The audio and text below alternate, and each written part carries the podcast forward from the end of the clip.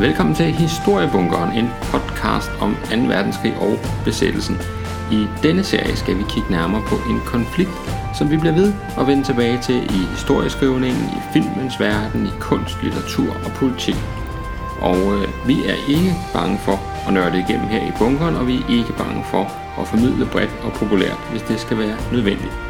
Der er højt til loftet, og alle, der har en interesse for 2. verdenskrig og besættelsen, kommer forhåbentlig ikke til at gå forgæves.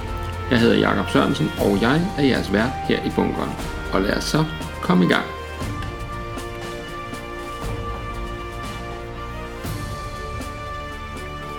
I dagens afsnit af Historiebunkeren, der skal vi en tur tilbage til Normandiet den 6. juni 1944. Vi skal tilbage til D-dag, og, øh, og det skal vi, fordi at jeg synes jo ikke, vi kan tale nok om D-dag. Det er øh, en fuldstændig øh, fascinerende begivenhed, og øh, den kommer vi til at vende tilbage til øh, rigtig, rigtig mange gange her i øh, historiebunkeren. Det tør jeg godt love allerede nu. Og øh, tidligere, øh, i en tidligere episode har vi jo været øh, omkring Omaha-stranden, altså den ene af de fem øh, amerikanske landgangsstrande. Denne gang, der skal vi en tur til en af de britiske strande, den strand, der hedder Gold, eller som havde kodeordet Gold. Og øh, det skal vi, fordi at øh, det er bare øh, en grundlæggende fascinerende historie, og øh, lad os tage en tur forbi Normandiet og se, hvordan det egentlig foregik øh, dengang. Øh, man kan sige, at øh, de allierede havde jo udset sig fem landgangsstrande i Normandiet, øh, to amerikanske, to britiske og en kanadisk. Den britiske strand, vi skal tale nu, øh, altså Gold-stranden, den, øh, den har mange af de samme kan man sige, elementer i sig, altså som, som kan man sige, begivenhed, som de andre har nogle af de samme fællestræk. Og øh, en af dem, øh, det er, at øh, de styrker, der går i land, er betydeligt mere veluddannet og veludrustet, end de styrker, der skal forsvare øh, kysten. Altså det vil sige, øh, i det her tilfælde de britiske styrker over for de tyske styrker. Og øh, samtidig så har øh, angrebsstyrken en overvældende flystøtte øh, på D-dag, og samtidig har man også en kraftig ildstøtte fra jo altså omkring 1200 krigsskibe, som øh, befinder sig i denne her øh, øh, deciderede armada, som, øh, som de allierede har placeret i den engelske kanal, og som jo øh, tæppe bombarderer øh, kysten i Normandiet som støtte til landgangsstyrkerne. For det ikke skal være øh, løgn, så øh, har tyskerne øh, endnu flere udfordringer på D-dag, og øh, altså som jo er symptomatisk faktisk for tyskernes udfordringer generelt i den her fase af krigen, nemlig at øh, det materiel, de har ikke er det bedste, og at de ikke har den her øh, flystøtte, som, øh, som de kan, øh, som de sådan vil kunne øh, øh, få hjælp af. Og så øh, har de altså også den der øh, udfordring, at de befinder sig i en fastlåst situation. Altså det vil sige, de øh, skal forsvare øh, nogle faste stillinger. Der er slet ikke noget øh, mobilitet i forsvaret. Man kan ikke trække sig tilbage, hvis det og, og, og, og sådan øh, og, og, og forbedre sine stillinger på den måde. Man er simpelthen nødt til at blive i bunkers og åbne stillinger langs med, øh, med kysten. Det er det, der er planen, og det er øh, det, der er konceptet for øh, det tyske forsvar af Normandiet. Og så kan man så ellers øh, håbe på, at, øh, og dem skal vi komme ind på om lidt, at de her tyske panserreserver, de vil kunne øh, nå frem og, øh, og gøre en, øh, en forskel. Så hvis man nu var tysk soldat og sad i en øh, bunker i Normandiet i øh, juni 1944, så vidste man godt, at øh, så længe at fjenden var foran bunkeren, altså så længe fjenden stadig var på stranden, så havde man en chance. Lige så snart fjenden var kommet øh, omkring bunkeren, så øh, var det slut med det. Altså det vil sige, øh, så øh, kunne man ikke længere øh, gøre sig håb om at forsvare øh, øh, kyststrækningen. Så øh, på den måde er de her bunkers jo altså, øh, kan man sige, utrolig hårdføre. De kan holde, eller kunne, det viser sig jo, at de kunne holde til helt utrolige beskydninger.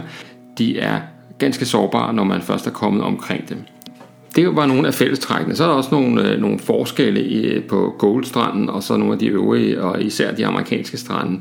På øh, Utah, som er den yderste amerikanske strand, og til dels også øh, Omaha, er det sådan forholdsvis øh, fladt øh, terræn. Altså det er ikke sådan... Øh, det er ikke, øh, især Utah er meget fladt, men øh, kommer man over til øh, Goldområdet, så er der altså en langt mere, hvad hedder det, øh, altså langt mere stejle øh, skrænter øh, langs kysten, og det vil sige, at øh, de steder, man kan komme igennem og komme ind i landet, er mere begrænset, og for forsvarsstyrkerne er selvfølgelig også langt mere oplagte at forsvare. Altså det vil sige, at man kan jo godt, tyskerne kunne sagtens regne ud, hvis nogen går i land her, Hvor kan de så komme væk fra stranden? Jo, det kan de selvfølgelig i de her sådan, hvad kan man sige, frakørsler eller exits, som, øh, som de allierede kendte dem, og dem, øh, og dem befæstede øh, tyskerne selvfølgelig øh, mest muligt. Så altså, øh, det vil sige, at øh, der var en forskel der, og, øh, og så øh, kan man sige, så øh, er der en, en anden øh, forskel, det er, at, øh, at bag øh, Gold og nogle af de andre, øh, de andre britiske og kanadiske strande der, der er øh, kan man sige, et mere udbygget vejnet øh, umiddelbart bag stranden.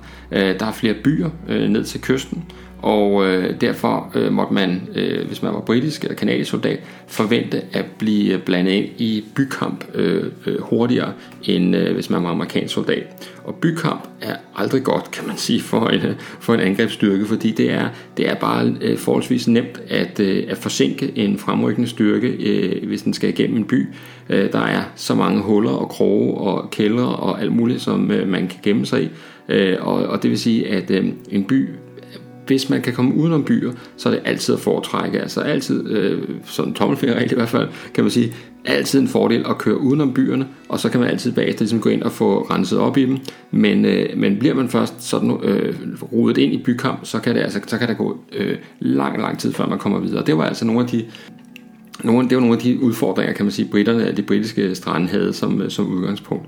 Og det er altså også i den britiske sektor, og ikke lige på Gold, men i den britiske sektor, at man har de allermest ambitiøse mål på D-dag. Øh, man vil jo faktisk helt ind og øh, erobre byen Caen, som er den ene af de to sådan store centrale byer i Normandiet, Bayeux er den anden, og Caen ligger altså omkring 14 km ind i landet, og der forestiller man sig faktisk, altså Montgomery, den britiske øverstkommanderende her, han forestiller sig faktisk, at man ville kunne først gå i land, og så faktisk samme dag øh, rykke ind og tage, øh, tage kampen. Det skal, vi, øh, det skal vi kigge på øh, en anden god gang. Øh, det er ikke så aktuelt, øh, det spørgsmål lige, når vi taler om, om gold. På øh, Gold, altså den strækning, som at tyskerne aner jo ikke, at den hedder Gold, det finder de jo først ud af, når de læser historiebøgerne bagefter, kan man sige. Men, øh, men den del af strækningen, den er øh, øh, øh udbygget, øh, altså Atlantvolden, men den er langt fra færdig. Øh, der var faktisk øh, anslået et års arbejde endnu, før det hele var øh, så færdigt, som øh, Rommel gerne ville have. Rommel, der jo altså er blevet kaldt ind og sat øh, øh, som øverste ansvarlig for at få banket Atlantvolden på plads, så den kan modstå et, øh, et angreb. Der er ikke mandskab nok til at bemande den her kæmpe, kæmpe kyststrækning fra, øh, der som jo altså går fra Spanien og helt op til det nordligste Norge, den er der altså ikke, øh, hvad hedder det, øh, soldater nok til. Øh, den tyske her, øh, skal man lige huske på, er jo, øh, er jo hvad hedder det, øh, har jo et voldsomt mandskabsproblem, fordi de har nogle enorme tabstal på Østfronten især, som, øh, som gør, at øh, at man simpelthen, man simpelthen dræner alle de enheder, der overhovedet kan drænes i resten af, af det besatte Europa. Og det betyder altså, at, øh, at sådan noget som øh, tjeneste i bunkers langs med, at, øh, langs med Atlantbånden, det er altså en, det er altså en tjenesteform, som man vurderer kan varetages af tropper af en helt anden kaliber end de tropper, man vil bruge til de store offensiver, eller, eller hvad nu ellers er, man skal bruge soldater til på Østfronten. Og derfor så ser vi altså, at Atlantvolden langt hen ad vejen er befæstet af øh, øh, store knægte og gamle mænd, øh, og, øh, og så et, øh, et antal mere eller mindre øh, frivillige øh, soldater fra øh, de forskellige besatte lande i Østeuropa. I øh, Gold-sektoren, der er det øh, altså den øh, 716. infanteridivision under ledelse af generalmajor Wilhelm Richter, som, øh, som, er, øh, som er hovedstyrken der. Og, øh, og Richter han var ikke Øh, altså han var pessimistisk i forhold til, øh, til troppernes mulighed for at, øh, at holde fjenden stangen. En tredjedel af hans styrker består af de her frivillige fra Østlandene, altså det man kalder Østbataljoner, som, øh, som altså er, øh, kan man sige, tvivlsom karakter, og som han øh, selv bemærker, altså generalmajoren selv bemærker, så siger han på et tidspunkt, vi forlanger en hel del, hvis vi forventer, at russerne de, altså østbataljonerne, at russerne vil kæmpe i Frankrig for Tyskland mod amerikanerne. Og det har han jo fuldstændig ret i. Det er meget at forlange. Øh, han tog godt nok fejl, hvad angår, øh, at det skulle være amerikanerne. Det viste sig at skulle være englænderne, han skulle kæmpe mod, men øh, facit var jo altså det samme. Man stiller store krav til frivillige øh, øh, og deres indsats i sådan en øh, sammenhæng. De stillinger, som, øh, de stillinger, som tyskerne har i området, de ligger spredt med omkring ja, øh, mellem 800 og måske 1000 meter imellem sig, og øh, der er slet ikke nogen dybde i forsvaret, og Richter han satte sig altså øh, alle sine øh, penge, var lige ved at sige på, at, øh, at den her øh, berømte øh, panserreserve, øh, den 21. panserdivision, som, øh, som ligesom er i baglandet omkring 12 km væk fra kysten, at den øh, vil kunne nå frem og øh, styrke øh, forsvaret, hvis det er altså er i hans sektor, at, øh, at der skal angribes han har samme udfordringer som rigtig mange andre øh, øh i de her øh, Atlantboldstillinger, nemlig at hans, øh, hans kanoner, øh, hans artilleri, det er øh, ting og sager, som tyskerne har skrabet sammen fra, øh, fra det meste af det besatte i Europa. Der er noget fra øh, den gamle Maginot-linje, altså øh, Frankrigs øh, kæmpe franske forsvars, øh, forsvarsstilling, øh, der ligger med, i Alsace-området mod Tyskland. Øh, der er noget belgiske, jugoslaviske, hollandske, alle mulige mærkelige øh, kanoner, som er, som er proppet sammen og, og stillet op i Atlantvolden. Og så er der altså de her øh, andenrangssoldater, kan vi godt tillade os at kalde det, fordi der er ingen tvivl om, at når man kigger på den 716. infanteridivision, så er det en skrabet infanteridivision. Den er det, man kalder stedbunden, eller bodenstændig, som, øh, som tyskerne kalder det. Det vil sige, at den er ikke mobil. Øh, der er ikke lastvogne og sådan noget. Det er ikke meningen, at den skal kunne flytte sig rundt. Altså hvis den overhovedet skal bevæge sig, så er det til fods. Det er altså en, kan man sige, det er en, altså alt andet end en mobil styrke. Det er alt andet end den blitzkrig, som, øh, som tyskerne sådan uh, introducerede i krigens uh, begyndelse. Det er folk, som skal befinde sig i faste stillinger, og det er det, de skal kunne håndtere. Den øh, 21. panserdivision, som jo altså er sådan en slags øh, øh, S i baghånden for, for tyskerne, altså i den øh, forstand, at hvis, hvis man kan fastholde en øh, allieret landgang på stranden og øh, frigive den her panserdivision, jamen så vil man, så vil man have en stærk øh, mobil, øh, slagkraftig styrke, øh, der vil kunne, øh, så at sige, øh, give noget stød til en øh, allieret landgang, inden den ligesom får, øh, får fodfæste. Og, øh, og det er jo altså derfor, at man har den her reserve, men øh, øh, det er jo øh, så udfordringen er overhovedet at få den frem til øh, kampene, hvis, når de en dag kommer, fordi at, øh, med allieret luftherredømme, så, øh, så er det klart, at det med at lige at flytte en panserdivision hen over øh, 12 km øh, fransk landevej, det er altså øh, noget af en udfordring. De allierede havde jo udset sig fem landgangsstrande i Normandiet, øh, to amerikanske, to britiske og en kanadisk. Og øh, den britiske strand, vi skal tale nu, øh, altså Gold-stranden, den, øh, den har mange af de samme kan man sige, elementer i sig, altså som, som kan man sige, begivenhed, som de andre har nogle af de samme fællestræk. Og øh, en af dem, øh, det er, at øh, de styrker, der går i land, er betydeligt mere veluddannet og veludrustet, end de styrker, der skal forsvare øh, kysten. Altså det vil sige, øh, i det her tilfælde de britiske styrker over for de tyske styrker. Og øh, samtidig så har øh, angrebsstyrken en overvældende flystøtte øh, på D-dag, og samtidig har man også en kraftig ildstøtte fra jo altså omkring 1200 krigsskibe, som øh, befinder sig i denne her øh, øh, deciderede armada, som, øh, som de allierede har placeret i den engelske kanal, og som jo øh, tæppe bombarderer øh, kysten i Normandiet som støtte til landgangsstyrkerne. Og øh, for det ikke skal være øh, løgn, så øh, har tyskerne øh, endnu flere udfordringer på D-dag, og øh, altså, som jo er symptomatisk faktisk for tyskernes udfordringer generelt i den her fase af krigen, nemlig at øh, det materiel, de har, ikke er det bedste, øh, og at de ikke har den her øh, flystøtte, som, øh, som de kan, øh, som de sådan vil kunne øh, øh få hjælp af, og, øh, og så øh, har de altså også den der øh, udfordring, at de befinder sig i en fastlåst situation. Altså det vil sige, de øh, skal forsvare øh, nogle faste stillinger. Der er slet ikke noget øh, mobilitet i forsvaret. Man kan ikke trække sig tilbage, hvis det og, og, og, og sådan øh, og, og forbedre sine stillinger på den måde. Man er simpelthen nødt til at blive i bunkers og åbne stillinger langs med, øh, med kysten. Det er det, der er planen, og det er øh, det, der er konceptet for øh, det tyske forsvar af Normandiet. Og så kan man så ellers øh, håbe på, at, øh, og dem skal vi komme ind på om lidt, at de her tyske panserreserver, de vil kunne øh, nå frem og, øh, og gøre en, øh, en øh, forskel.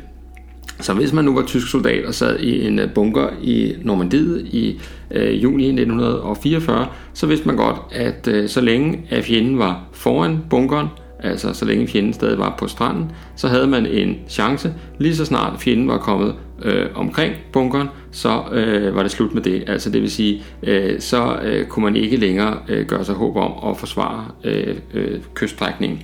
Så øh, på den måde er de her bunkers jo altså, øh, kan man sige, utrolig hårdføre. De kan holde, eller kunne, det viser sig jo, at de kunne holde til helt utrolige beskydninger, men øh, de er ganske sårbare, når man først er kommet omkring dem.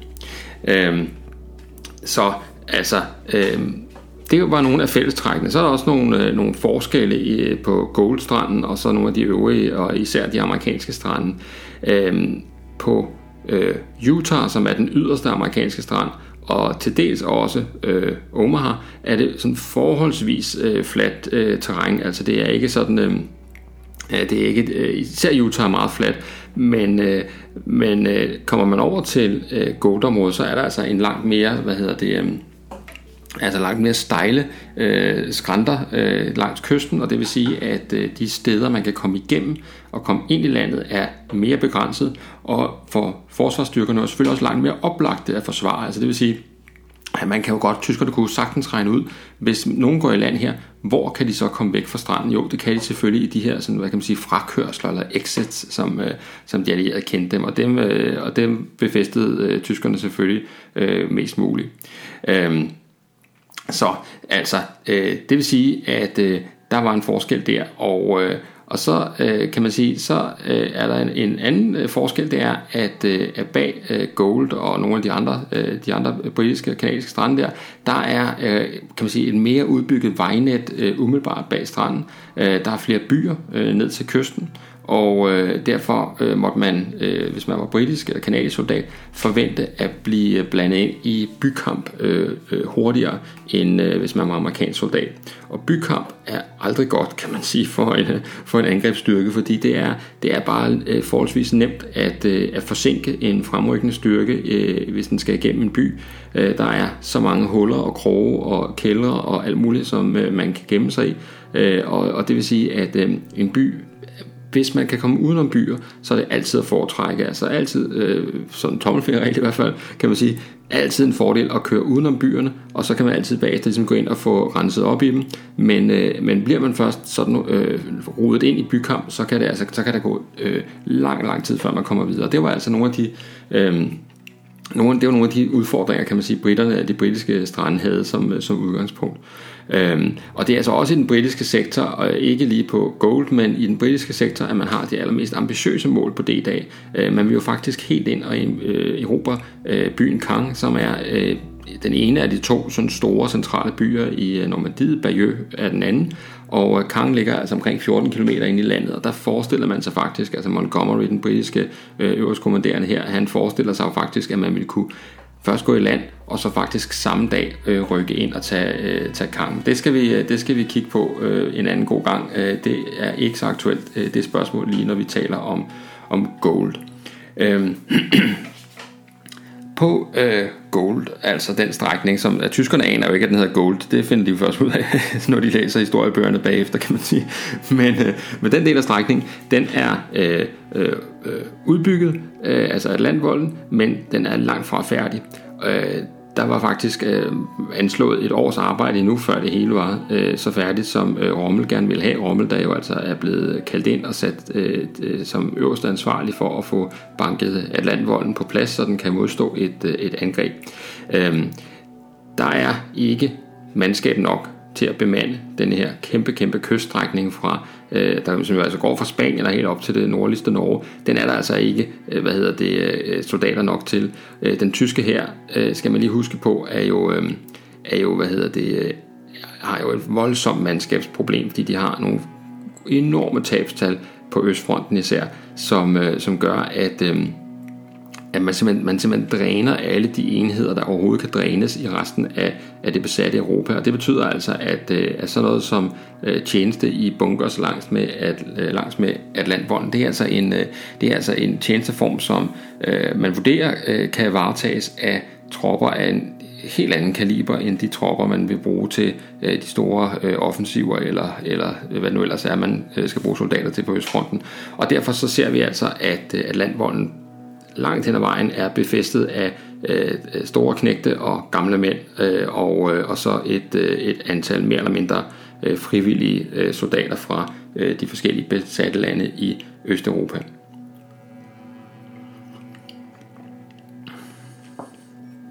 I øh, Gold-sektoren, der er det øh, altså den øh, 716. infanteridivision under ledelse af generalmajor Wilhelm Richter, som, øh, som, er, øh, som er hovedstyrken der. Og, øh, og Richter han var ikke øh, altså han var pessimistisk i forhold til, øh, til troppernes mulighed for at, øh, at holde fjendens stangen.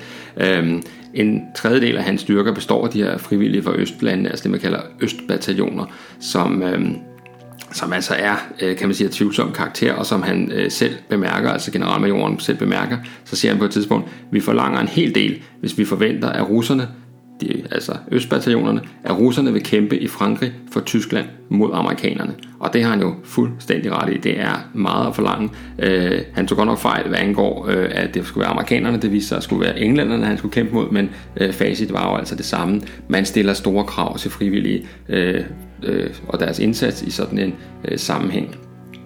De stillinger, som, øh, de stillinger, som tyskerne har i området, de ligger spredt med omkring ja, øh, mellem 800 og måske 1000 meter imellem sig, og øh, der er slet ikke nogen dybde i forsvaret, og Richter han satte sig altså øh, alle sine øh, penge, var lige ved at sige på, at, øh, at den her øh, berømte øh, panserreserve, øh, den 21. panserdivision, som, øh, som ligesom er i baglandet omkring 12 km væk fra kysten, at den øh, vil kunne nå frem og øh, styrke øh, forsvaret, hvis det er altså er i hans sektor, at, øh, at der skal angribes. Øh, han har samme udfordringer som rigtig mange andre øh, øh i de her øh, atlantboldstillinger, nemlig at hans, øh, hans kanoner, øh, hans artilleri, det er øh, ting og sager, som tyskerne har skrabet sammen fra, øh, fra det meste af det besatte i Europa. Der er noget fra øh, den gamle Maginot-linje, altså øh, Frankrigs øh, kæmpe franske forsvars, øh, forsvarsstilling, øh, der ligger med, i Alsace-området mod Tyskland. Øh, der er noget belgiske, jugoslaviske, hollandske, alle mulige mærkelige øh, kanoner, som er, som er proppet sammen og, og stillet op i Atlantvolden. Og så er der altså de her, øh, hvad hedder det... Øh, øh andenrangs soldater, kan vi godt tillade os at kalde det, fordi der er ingen tvivl om, at når man kigger på den 716. infanteridivision, så er det en skrabet infanteridivision. Den er det, man kalder stedbunden, eller bodenstændig, som, øh, som tyskerne kalder det. Det vil sige, at den er ikke mobil.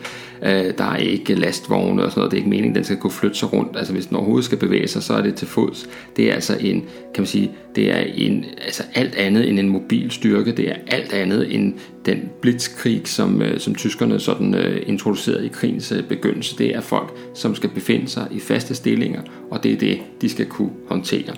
Øhm, den øh, 21. panserdivision, som jo altså er sådan en slags øh, øh, S i baghånden for, øh, for tyskerne, altså i den øh, forstand, at hvis, hvis man kan fastholde en øh, allieret landgang på stranden og øh, frigive den her panserdivision, jamen så vil man, så vil man have en stærk øh, mobil, øh, slagkraftig styrke, øh, der vil kunne øh, så at sige, øh, give noget stød til en øh, allieret landgang, inden den ligesom får, øh, får fodfæste. Og, øh, og det er jo altså derfor, at man har den her reserve, men øhm, øh, øh, det er jo øh, så udfordringen er overhovedet at få den frem til øh, kampene, hvis, når de en dag kommer, fordi at, øh, med allieret luftherredømme, så, øh, så er det klart, at det med at lige at flytte en panserdivision hen over øh, 12 km øh, fransk landevej, det er altså øh, noget af en udfordring. Det er øh, værd at gentage nogle af de sådan centrale pointer omkring, altså hvorfor det her angreb er særligt. Og, øh, og noget af det, der er særligt ved D-dagen og den måde, man går i land på, det er jo altså, at man går i land øh, på nogle strande, hvor at man har en meget stor forskel mellem høj og lavvandet, høj og lavvandet, adskillige meter faktisk.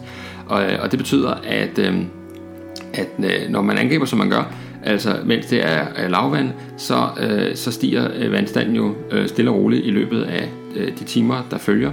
Og det betyder altså, at det her, det her landgangsområde, selve stranden, jo hele tiden bliver mindre og mindre. Øh, og, øh, og det giver altså, kan man sige, en naturlig motivation for styrkerne i forhold til at komme væk fra området, fordi de ved godt, at hvis de bliver på stranden, hvis kampvogne og ingeniørtropper og øh, de almindelige soldater ikke kommer væk fra stranden, jamen så, øh, så, så bliver de simpelthen skyllet væk, kan man sige, øh, sådan lidt billedligt talt. Og, og så det er ikke så meget med ryggen mod muren, at britterne kæmper, det er med ryggen mod havet, ikke? Fordi, og havet presser dem altså øh, fremad.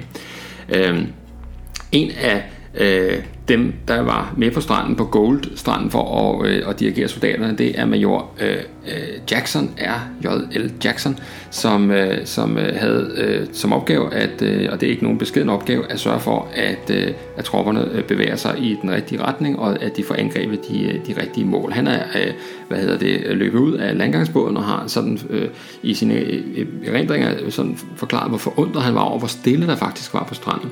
Øh, og, øh, og det er først, da han og hans folk er cirka midt på stranden, at øh, tyskerne åbner ild, øh, og, øh, og hvad hedder det, en mortergranat slår ned øh, ved siden af ham, og han bliver, øh, han bliver såret i, øh, i det ene ben. Og her øh, kommer så et, øh, et øh, citat fra ham, øh, som også øh, sådan, øh, sætter scenen for, hvad det er, der foregår. Han siger, jeg vidste, at D-dagen var forbi for mit vedkommende, og jeg opdagede, at tidevandet begyndte at stige. Det var krigens værste øjeblik for mit vedkommende. Jeg kunne ikke bevæge mig, der var ikke nogen i nærheden til at trække mig op til højvandsmærket. Vandet kom tættere på og begyndte at oversvømme mine døde kammerater i nærheden. Derefter begyndte vandet at nå mit ben og lidt efter mit bryst. Det var en klar solskinsdag, men havet var iskoldt. Jeg vidste, at jeg var hårdt såret, men også, at det ikke var fatalt, og det virkede absurd at dø her i få centimeter vand, så kom der en sergeant fra regimentets militærpoliti, en mand fra min hjemby. Han fik øje på mig i tide, bar mig op til klitterne, hvor jeg lå resten af dagen. Og det er jo altså, kan man sige, altså en fantastisk, bare lige sådan en enkelt lille, enkelt lille indblik i, øh, altså, hvor, altså tænk at ligge på sådan en strand, og så faktisk øh, øh, drukne, fordi at, øh, at, øh, at der ikke kommer nogen og fjerner en øh, i, øh, i kampens hede. Ikke? Og det er altså øh, øh tilfældet tilfælde for, for jo faktisk en del af de her sårede, at de, øh, de når ganske øh, enkelt ikke at komme hurtigt nok væk fra, øh, fra stranden.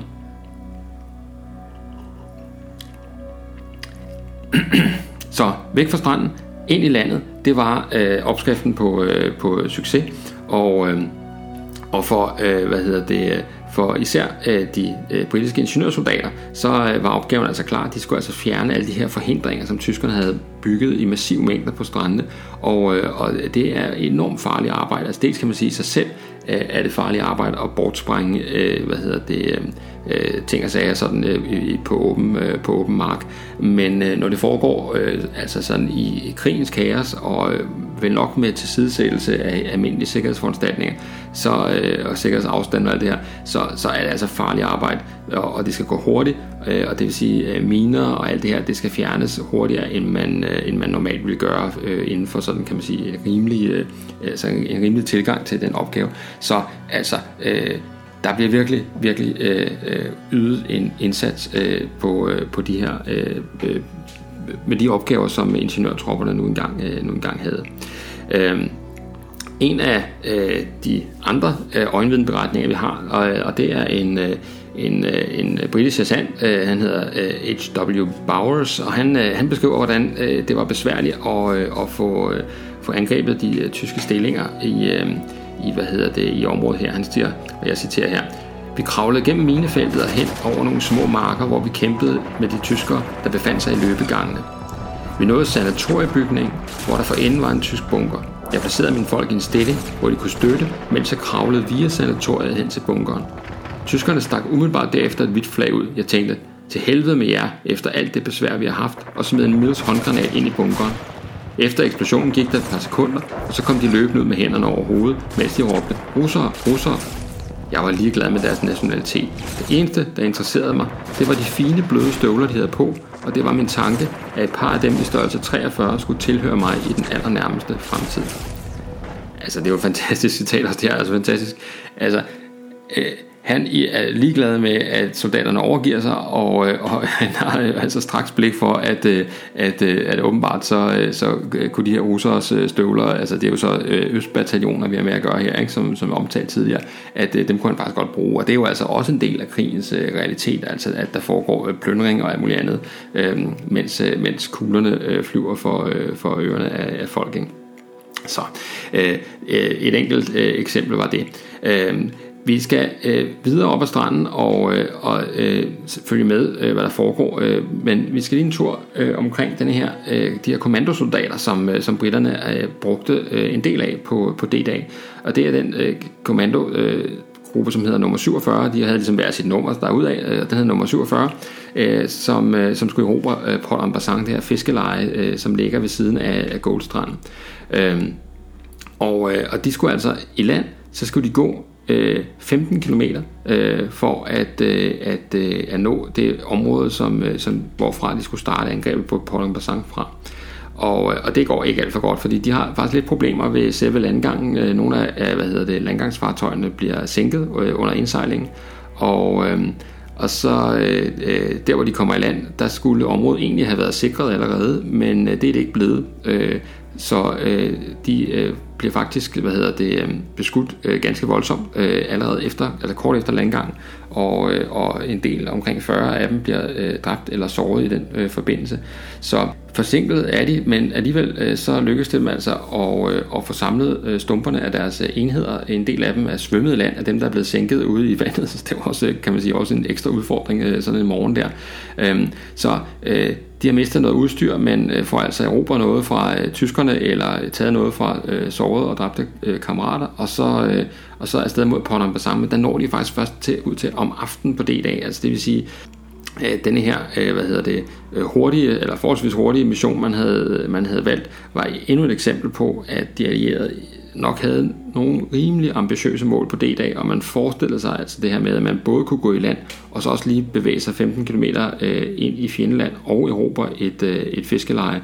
Det er, øh, Øh, det, er, det er store krav at stille, og øh, omkring øh, halvdelen af styrken er der også øh, øh, enten dræbt eller såret, da, de, da det lykkedes der om aftenen faktisk at, at sætte sig på, øh, på Port Bassin og overtage øh, hvad hedder det, kontrollen over det øh, fiskeleje der.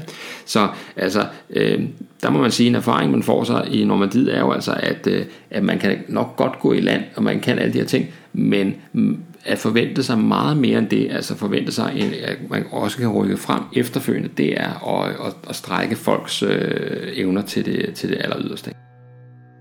For de øh, britiske styrker, øh, som befinder sig på Goldstranden, der har de den samme udfordring, som, øh, som man så på Omaha, som man ser på de andre strande, nemlig at tyskerne selvfølgelig har, øh, har indstillet deres øh, mortergranater og andre øh, ting og sager til at, øh, at ramme nogle bestemte områder på stranden, så de kan altså lave en ret præcis beskydning af en eventuel øh, angrebsstyrke, og øh, øh, når det britiske infanteri ligger dækker sig bag det, der hedder havdiget, altså den, kan man sige, sådan der, hvor, hvor bølgerne sådan naturligt øh, når længst op, øh, og som, som, som giver øh, en højdeforskydning, som giver lidt dække, jamen øh, så er de jo altså et mål for de her øh, tyske morterer, så det er også et eksempel på, at, øh, at det med at blive på stranden, det er en utrolig dårlig idé.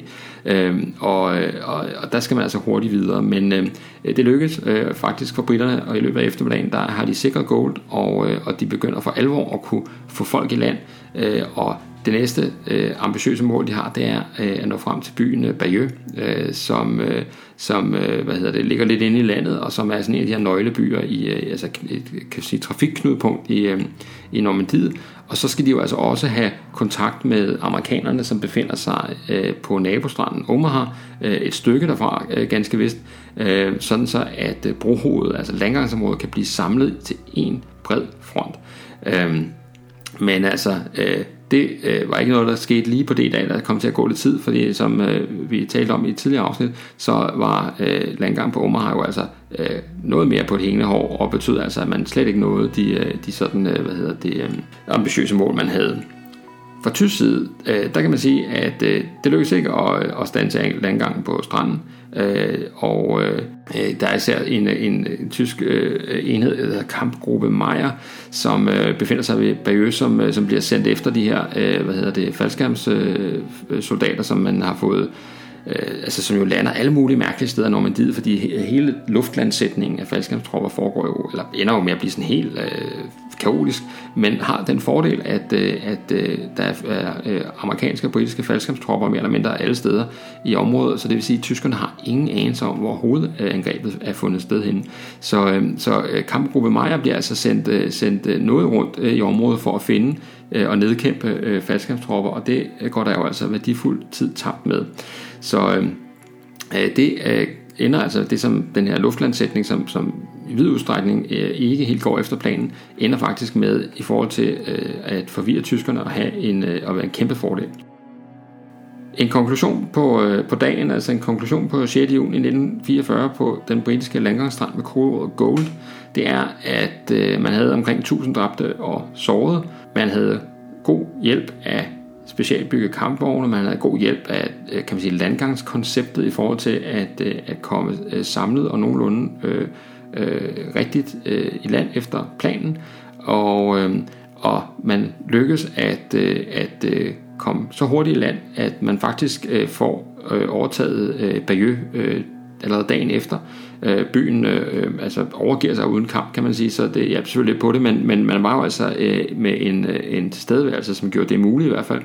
Øh, og det betyder jo, at øh, Bayeux øh, blev sparet for øh, ødelæggelse, det skal man jo altså være taknemmelig for. Det er jo en fantastisk, øh, hvis man nogensinde er i området, skal man selvfølgelig tage ind og se Bayeux. Det, der er, det er en utrolig smuk by, og, øh, og sammenligner man med nogle af de andre byer i området, så kan man også godt se, hvad det vil sige, øh, når der bliver kæmpet om en by. Hvis man tager til Saint-Lô for eksempel, som også ligger dernede, øh, der er dog nok et hus øh, tilbage, øh, som er fra efter 1945, eller fra efter før 1945 selvfølgelig, men mens Bayeux jo altså bevaret sin, alle sine historiske gamle bygninger. Britterne øh, får landsat 25.000 mand på øh, D-dag. Man kan roligt sige, at øh, landgangen på øh, Gold øh, gik, som man havde planlagt øh, stort set. Man var i hvert fald sikkert i land. Så øh, det var altså lige en øh, status på øh, den anden af de her fem øh, amerikanske og britiske landgangsstrande på, øh, på D-dag, som øh, øh, I nok kan fornemme, så øh, kommer vi til at øh, beskæftige os en del med D-dagen her i podcasten, og øh, hen ad vejen skal vi nok få besøgt de andre landgangsstrande, og vi skal nok også tale lidt om faldskærmstropperne og planlægning og alt muligt andet øh, øh interessant, der har med øh, DD'en at gøre. Men øh, hvad angår Gold, så øh, runder vi øh, øh, historien af her som det altid er her på øh, historiebunkeren, der øh, slutter vi lige af med en øh, lille anbefaling. og i dag, der er det noget så sjældent som en ikke decideret 2. verdenskrigsrelateret anbefaling. Og det, øh, det er jo helt usædvanligt, men øh, det, øh, sådan er det. Det er jo mig, der bestemmer, hvad der skal med. Så jeg har altså bestemt, at jeg gerne vil anbefale et lille spil. Og det er et sådan et kortspil, kan man kalde det, der hedder Timeline. Og uh, Timeline, uh, det kan man få i altså nogle uh, spilbutikker og på nettet og muligt. Uh, det er sådan et utroligt simpelt uh, spil, uh, som man kan spille uh, 2, 3, 4, 5, 6, 7 mennesker, hvor mange man nu er. Og det går ud på, at, øh, at spillerne har nogle kort, som... øh, som alle sammen relaterer sig, eller som alle sammen dækker over en øh, historisk øh, begivenhed. Og øh, den her historiske begivenhed, det kunne være, øh, det kunne være renaissancen, det kunne være opfindelsen af atombomben, det kunne være altså, øh, alt muligt for hele historien. Og, øh, og det vil sige, at øh, øh, hele udfordringen med det her spil, det er altså, at man skal finde ud af, øh, hvilken rækkefølge de her begivenheder sker. Og, øh, og det kan være meget nemt lige at huske, om jeg ved godt, hvornår øh, Berlinmuren faldt, øh, det har jeg helt styr på, men hvornår blev åbnet det første supermarked i verden for eksempel, der kan man måske godt være sådan en lille smule mere usikker. Øhm, men det man gør her, det er, at man har altså, hver spiller har fem kort, og så lægger man et kort på midten af bordet, og, og det kort kunne for eksempel være Berlinmurens fald, og så sidder man med sine fem kort, og så skal man læ- på skift lægge kort, sådan så man kan se, om det ligger før eller efter den begivenhed, der ligger på bordet. Og det betyder altså, at som for hver runde, så udvider denne her, øh, det her, det her øh, første kort så til at blive en tidslinje. Øh, der er jo navnet øh, timeline, og, øh, og det bliver selvfølgelig sværere og sværere, fordi øh, selvom man ikke lige var helt skarp på, hvornår at øh, det første supermarked blev opfundet, så ved man i hvert fald nok med sikkerhed, at det var før Berlinmuren faldt. Men, øh, men hvad så, når man skal, når man skal finde ud af øh, et eller andet andet eksotisk, øh, måske ikke sådan helt velkendt begivenhed, så bliver det pludselig svært. Og det er altså enormt sjovt, og øh, med tiden, så bliver man jo, øh, øh og det har jeg en udfordring med i hvert fald, øh, dygtig til årstal og den slags, og øh, alle kan være med.